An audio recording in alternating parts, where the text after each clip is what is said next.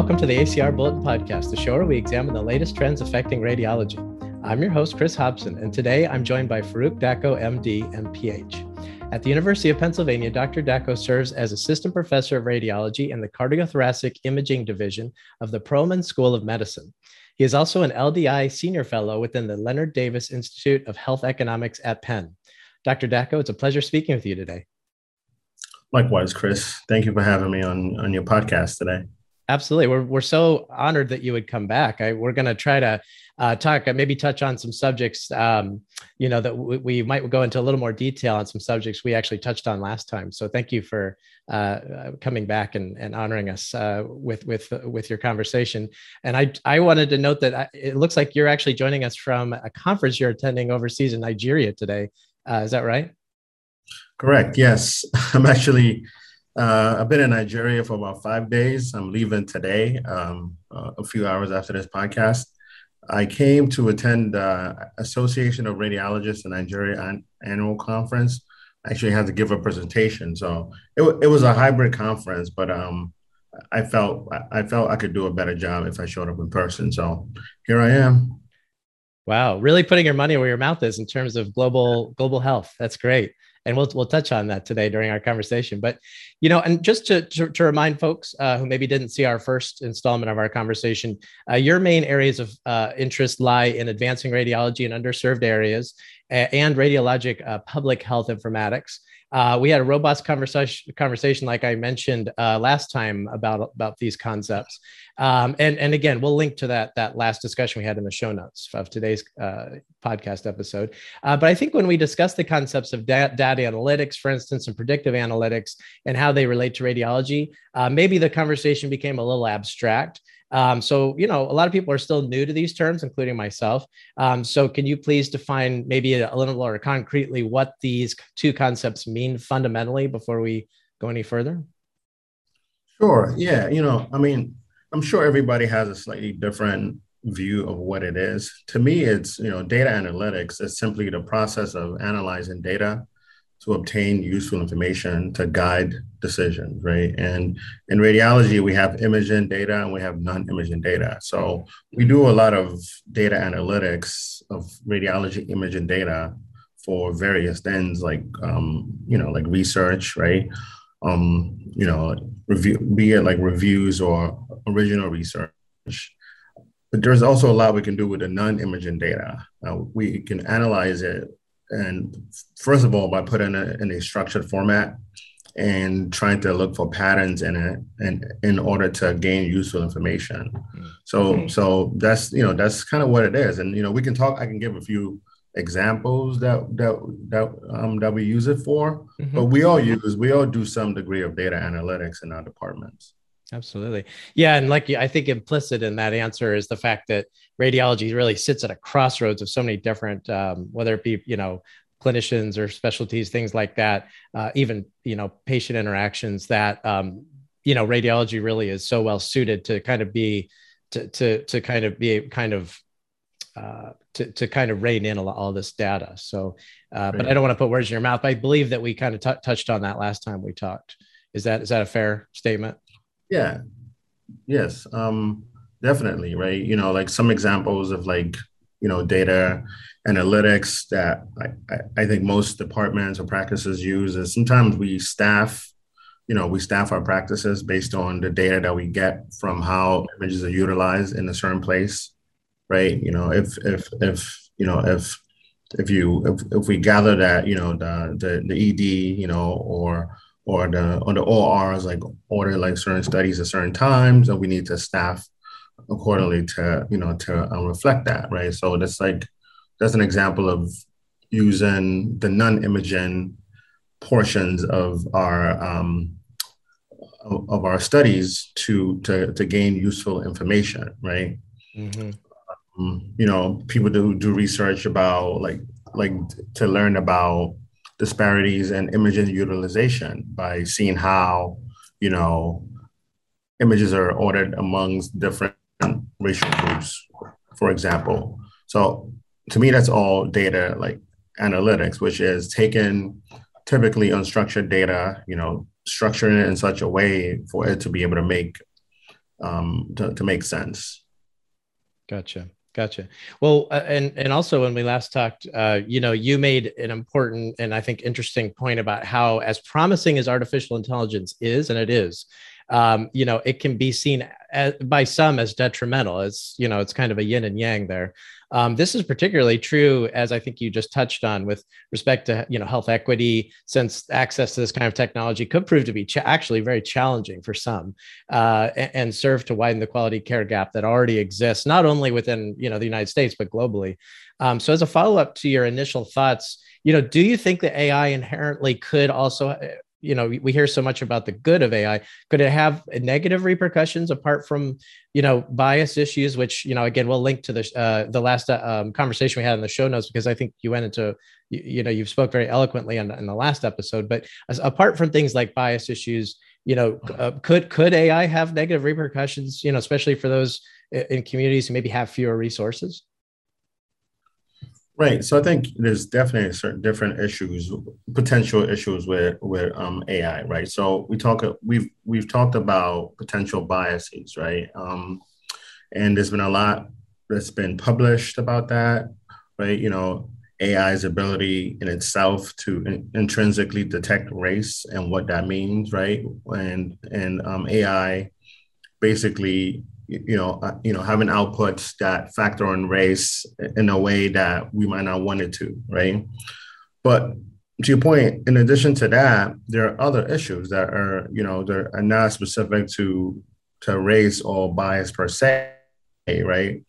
It could be something as simple as having AI in places with enough without enough clinical supervision, right? To, to, to really make sure it's its outputs are supervised and it's been used for the right for the right indication, right? And and, and then there's also not having it, right? So one of the potential bad things about AI could be not having it when everyone else has it. And and and um what that could what that could do to to um to your outcomes just in terms of keeping up with the you know with the current science. So I, I think you know the the potential issues in AI or of AI are a lot, and we're only un- uncovering them as we start to do more research and as we start to ask ask more questions.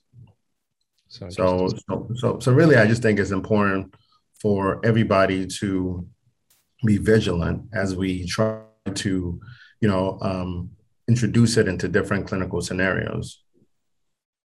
Okay, well, thank you for that succinct answer. And, and how would you say then that predictive analytics relates to data analytics? Right. So, you know, so we, we said data analytics is really just, you know, structuring data to make sure it makes sense and inform decisions. I think predictive analytics really is just using the same data to make predictions about future unknowns, you know. So, you know, to say, hey, you know, based on this pattern that we're seeing on, on Thursdays, we anticipate X, Y, Z, and we can, you know, we we can make um, adjustments to to or, or we can create interventions in order to um, solve a particular problem.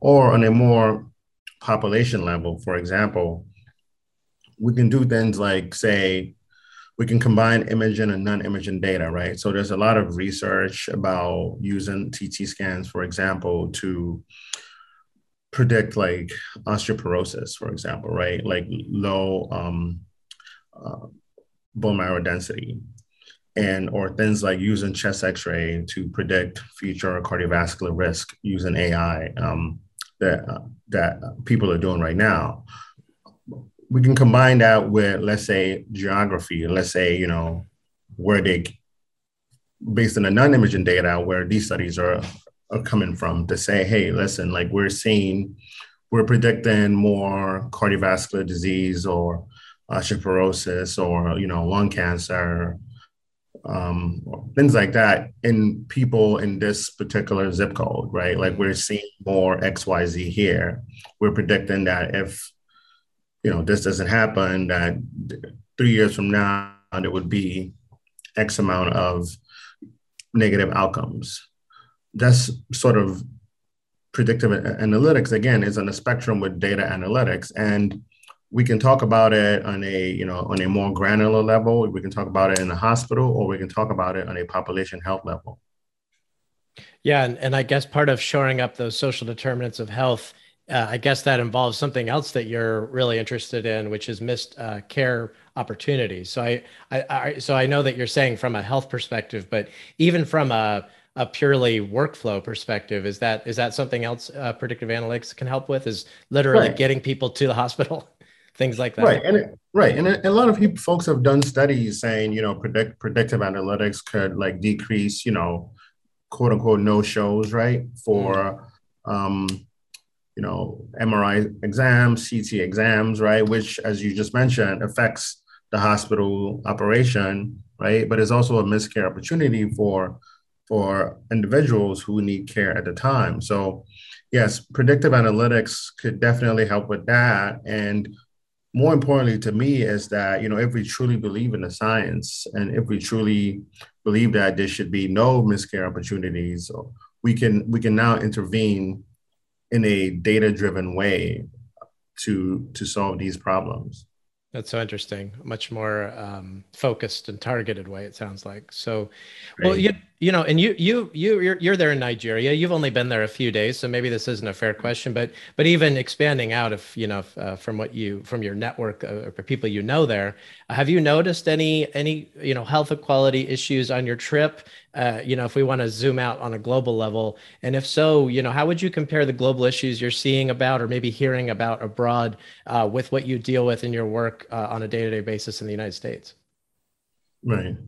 Yeah, thanks for that question. So I'm I'm I'm actually from from Nigeria. You know, I grew up here a little bit, and I've been working in Nigeria and uh, for, you know as part of my global health work, mm-hmm. mainly through through RAD-AID. Um, and I'm, I'm the pro I'm the program director for the Nigeria program for for RAD-AID. So yes, I, I think your question is great.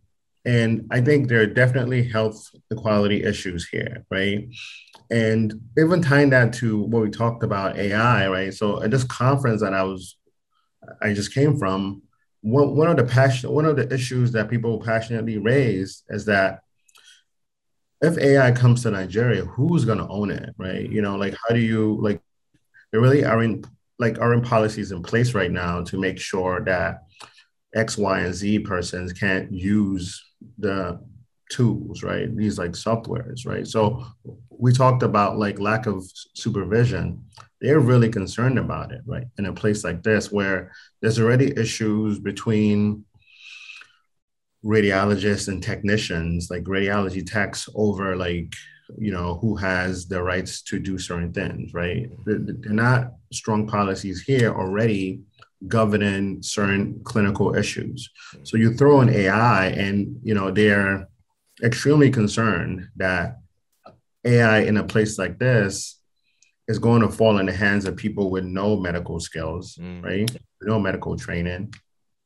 And it, it is only going to make things worse. It's it's um, so that's definitely something that they're concerned about. And it, you know, the, the, health equity issues that we talk about in America are, are on a global scale and arguably even worse in other um, low and middle income countries where there really isn't a middle class, right? You have the rich who have access to, you know, one, leave the country if they needed to. You have a massive issue of brain drain, right? Mm-hmm. So, so because the system isn't working out for a lot of people, and therefore you just have, for example, a lack of physicians. You have other people trying to fill that void, right? So you have people with, without the right amount of training who are trying to do more than they they the training should should let them do. And there's a concern that with ai things can really go get out of hand over here. Makes perfect sense. It's good they're thinking about it ahead of time. I mean that's that that is uh, a positive thing it sounds like. Um, but it's it's a fascinating uh, point of discussion. Hopefully, you'll come back at, at, some future point and, and let us know how things are progressing. Uh, yeah. It'd be interesting to to keep tabs on that. Um, another area I wanted to just to cover it a little more depth, uh, you know, and I, I already alluded to it earlier, uh, is missed care opportunities. Uh, you know, in our previous discussion, and you you very eloquently just talked about how predictive analytics plays into that. But in our previous discussion, you mentioned, um, you know, how there's substantial data to drill down on, you know, t- in order to figure out the cause behind many care miscarriage opportunities. Like again, you just touched on. So identifying the problem is one thing, but operationalizing a response is something else. So you've got the data, you've got a way to analyze it, but then operationalizing a response is uh, is probably taking it to that next level. So can you please provide you know some practical guidance to someone who may maybe has identified a need to shore up missed care opportunities, which is probably just about everywhere, uh, you know, where they practice, uh, but also maybe who is finding it challenging to align the right stakeholders to resolve the issue? Yeah, so I mean, I've I've been in a few different institutions over the past few years, and one of the issues that I've I've actually heard come up is actually just access to the data. Mm. And I'm sure you've heard this too, Chris. Is you know some folks like us, you know, you're a radiologist in a practice, like how do you get this data? You know, and we've heard from a lot of radiologists that, you know, hospital administration, for example, isn't just releasing this, you know, this data for whatever reason. So I, you know, so I think like that might be one of the biggest initial hurdles is just getting the right people together who have the right data to say, okay, you know, like what times you know are patients appointments being um, scheduled who's not showing up where do they live right mm-hmm. um, and you know information from like surveys so i think so, some of it is just restricted by the complexity of healthcare systems mm-hmm. but so i do think the, the, the most important thing for us as ra- as radiologists i think is to be able to show the hospital system sort of the missed cost, the the, the missed opportunity for um, revenue, really, right? You know, given that these CT scanners are you know somewhat of a fixed cost, right? And to to I think we can sort of take the lead in saying, hey, you know, this is what a CT scanner can bring to to a hospital if it's running like XYZ, right? You know, this is what we're seeing. This is how much we're potentially potentially not making. So I think, you know, emphasizing the financial end of things might might be might might have more um, traction rather than just saying, hey, you know, this is this is a good thing to do, right? You know, because mm because as we know that that that that doesn't always resonate um, throughout uh, the hospital system. Right. Speaking yeah. that language that the C suite speaks, which is like bottom line finance speak, might might be one way to start. So that's really good advice. Well, one other, you know, speaking of things we touched on last time um, during our last conversation, you know, one other point I wanted to revisit was that how you um, characterize radiology as being data rich, which we've already talked about. But and because right. of this, the field's in a good position to lead uh, a more global approach to healthcare. We've talked about uh, how radiology is really well suited to lead that approach domestically. But uh, if you could zoom out to, to globally for a minute, you know, can you please spell out how that how maybe you see that playing out, and and maybe even if you have one, give an example from from your travels to places like Nigeria, who are who are grappling with this now. Right. So you know, I really just think you know radiology is unique in that our data is can be accessed through you know this worldwide electronic you know cloud-based system right? So i can see how chest how pathology and chest x-rays are presented in nigeria right? You know because we have a PACS for example at one of the hospitals that you know as an administrator there in my role through through Rad I can log in, right? So mm-hmm. I'm, I'm giving you an example of, I, I don't think the same applies to all fields, right? You know, I don't think you can sort of document things in other specialties the same way you can document it in radiology, right? Like we can all see how an ultrasound of, you know, a certain tumor looks like, right, with digital radiology. Now, the the problem we're seeing on a global scale is that a lot of these places don't have a good PACS system, right? They don't have a way to really store and um, archive data, right? They don't have policies that enforce practices to store data for, let's say, five years, right? but I think because of these problems, there's an opportunity for for um, radiology to be more interconnected throughout the world by providing, you know, store it, ways for these places to store images and to to be able to retrieve them um, in a way that's efficient. So because of that, I think radiology has a is is data rich, right? You know, it, it, we can easily easily once we, we put the work in, create let's say a database a database of how, you know, as an example, lung cancers around the whole world looks like. And, you know, with, with just a little bit of effort in building the technology, and I I don't think the same thing exists in most other specialties. I, I totally understand. So maybe maybe uh, maybe radiology is kind of at the forefront of this right now, and we're just kind of again we'll have to have you back and and and see how all this plays out. If you if you would uh, be gracious enough to come back and you know maybe in a while just figure out how this is, is progressing. But you know uh, you you've done such a good job characterizing the global nature of this. And again i'll, I'll ask you to scale down to the the local uh, if you will. Uh, you know my last question really uh, you know in your opinion what are some practical steps a radiologist or a practice can take to leverage data that they may have? You know for sake of argument say they do have access to, to the data. Uh, you know how, how can they leverage that data you know, and other maybe PHM techniques to reach underserved community members, uh, you know, w- wherever they practice?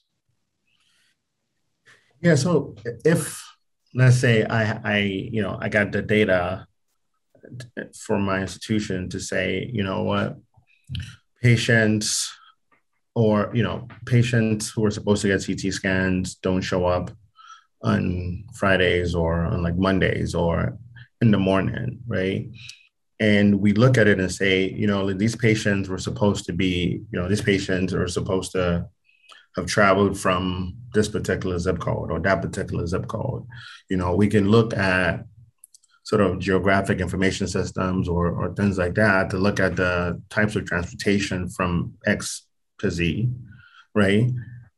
And see if there's anything we can do about that but I think most importantly, we can go to those communities and you know start to talk to the leaders in those communities to to to, to really find out what is going on, right? Like why why you know why you know why don't people you know utilize the healthcare system in a way that we think they should utilize it, right? And we might ultimately realize that it doesn't work for them and there might be a different approach that, that we can take right so folks have obviously expanded imaging services time, like um, time that it can be um, accessed to include like weekends, like evenings.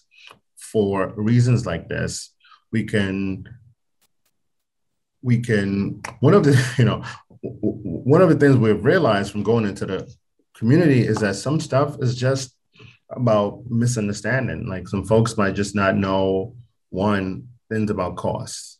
Mm. It, it, could be about that.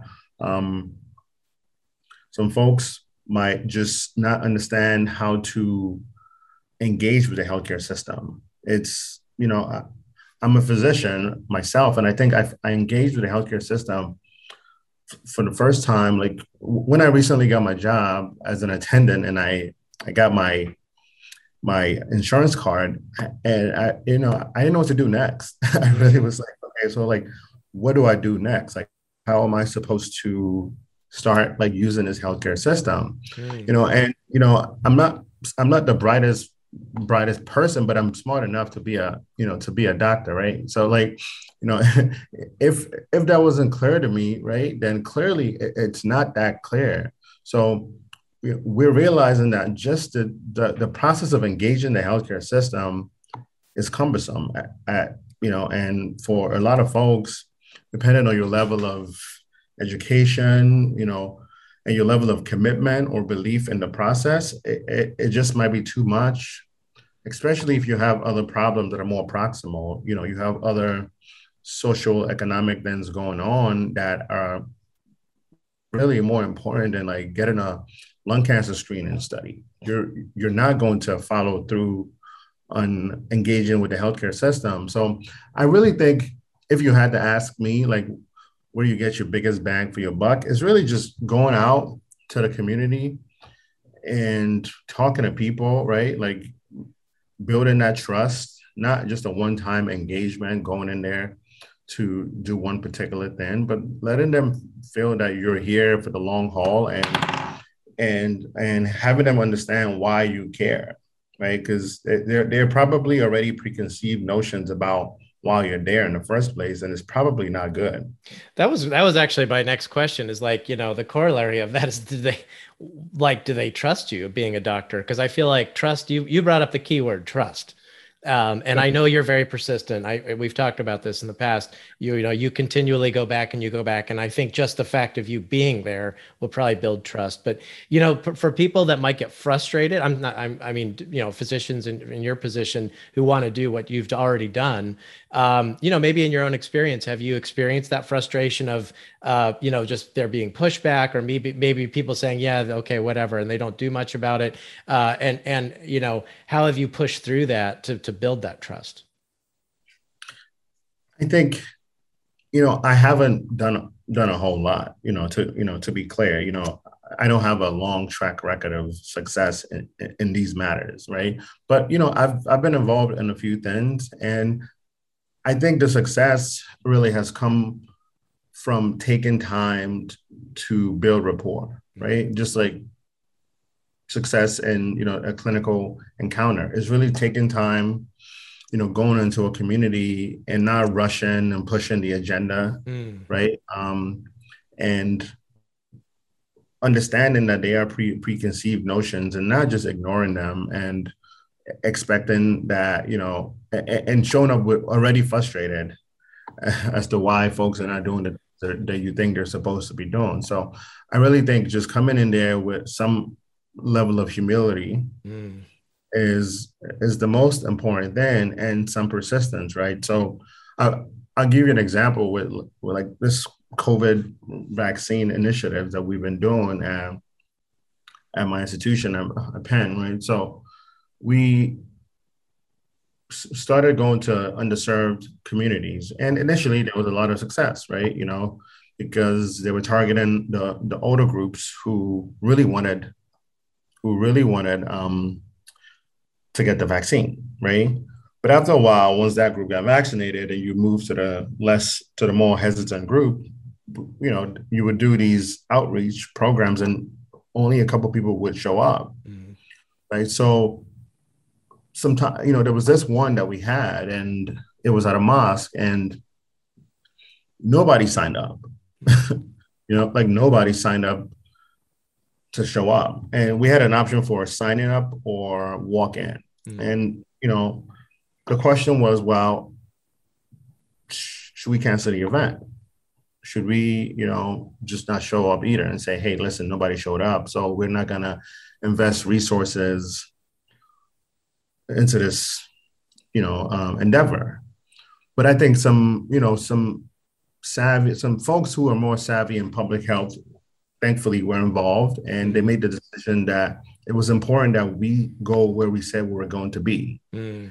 Even if we go there and get one person to sign up, you know, that's an important step in building and letting the community know that listen, when we say we're going to be somewhere, we're going to be there, and you know, because we mean what we say and and we care rather than going to a to you know we we we could have canceled that and said hey listen why don't we just go to a different place where we know we're going to get more people? Right. Probably not these underserved groups but we can at least get better numbers and say we you know and make it look better.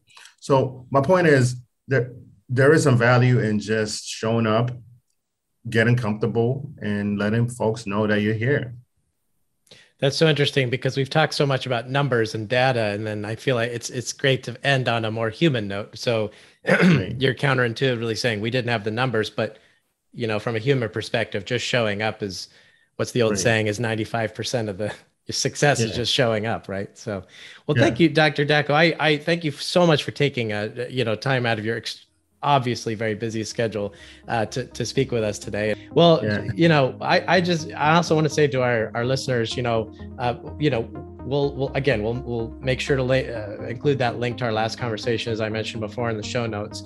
And and please do you know if you have any ideas for future show topics, we always welcome them. Uh, please please do hit us up on Twitter at Radiology ACR and use that hashtag ACR Bulletin Podcast. Um, I also invite you to check out all of our episodes at Apple Podcasts, Spotify, Google Podcasts, and ACR's YouTube channel. And uh, you know, please do subscribe to, to get all of our latest episodes. Thank you again, Dr. Dako. We really, really appreciate your time, and please do enjoy your travels. Awesome, Chris. Nice talking to you as usual. As Take usual. Care. Hopefully, you'll come yeah. back soon. Well, and thanks so much to our listeners. This has been the ACR Bulletin Podcast. See you next time.